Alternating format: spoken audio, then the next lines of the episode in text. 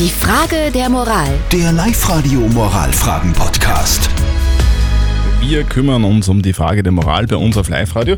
Es ist eine sehr schwierige Frage. Es geht darum, äh, dass uns geschrieben hat Die Maria, die Maria. auf die Und- Facebook-Seite. Und die Maria hat ähm, Kollegen bei ihr in der Schule, also die, die Maria ist Lehrerin, fangen wir mal von vorne an. Und es gibt einen Kollegen bei ihr in der Schule, der sich nicht hat impfen lassen.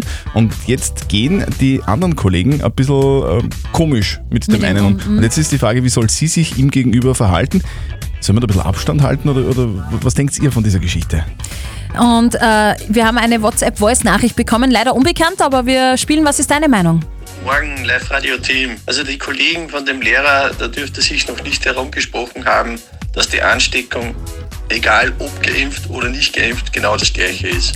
Der Clemens hat uns noch reingeschrieben, alle, die ihn meiden, schämt euch. Der, der gegen den Strom schwimmt, ist nicht gleich ein Verbrecher.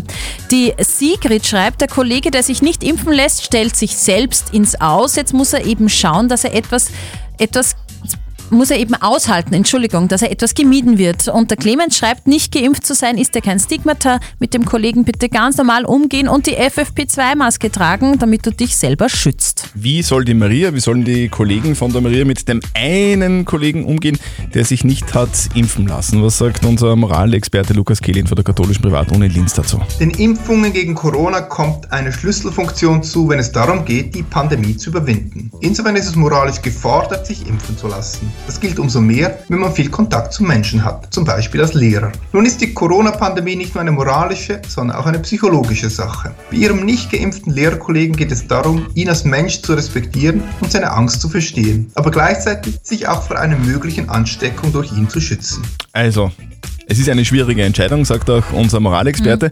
Also man sollte ihn jetzt nicht meiden, sondern man soll ganz normal mit ihm umgehen.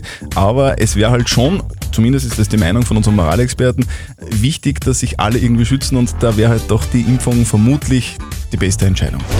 Die Frage der Moral. Der Live-Radio Moralfragen-Podcast.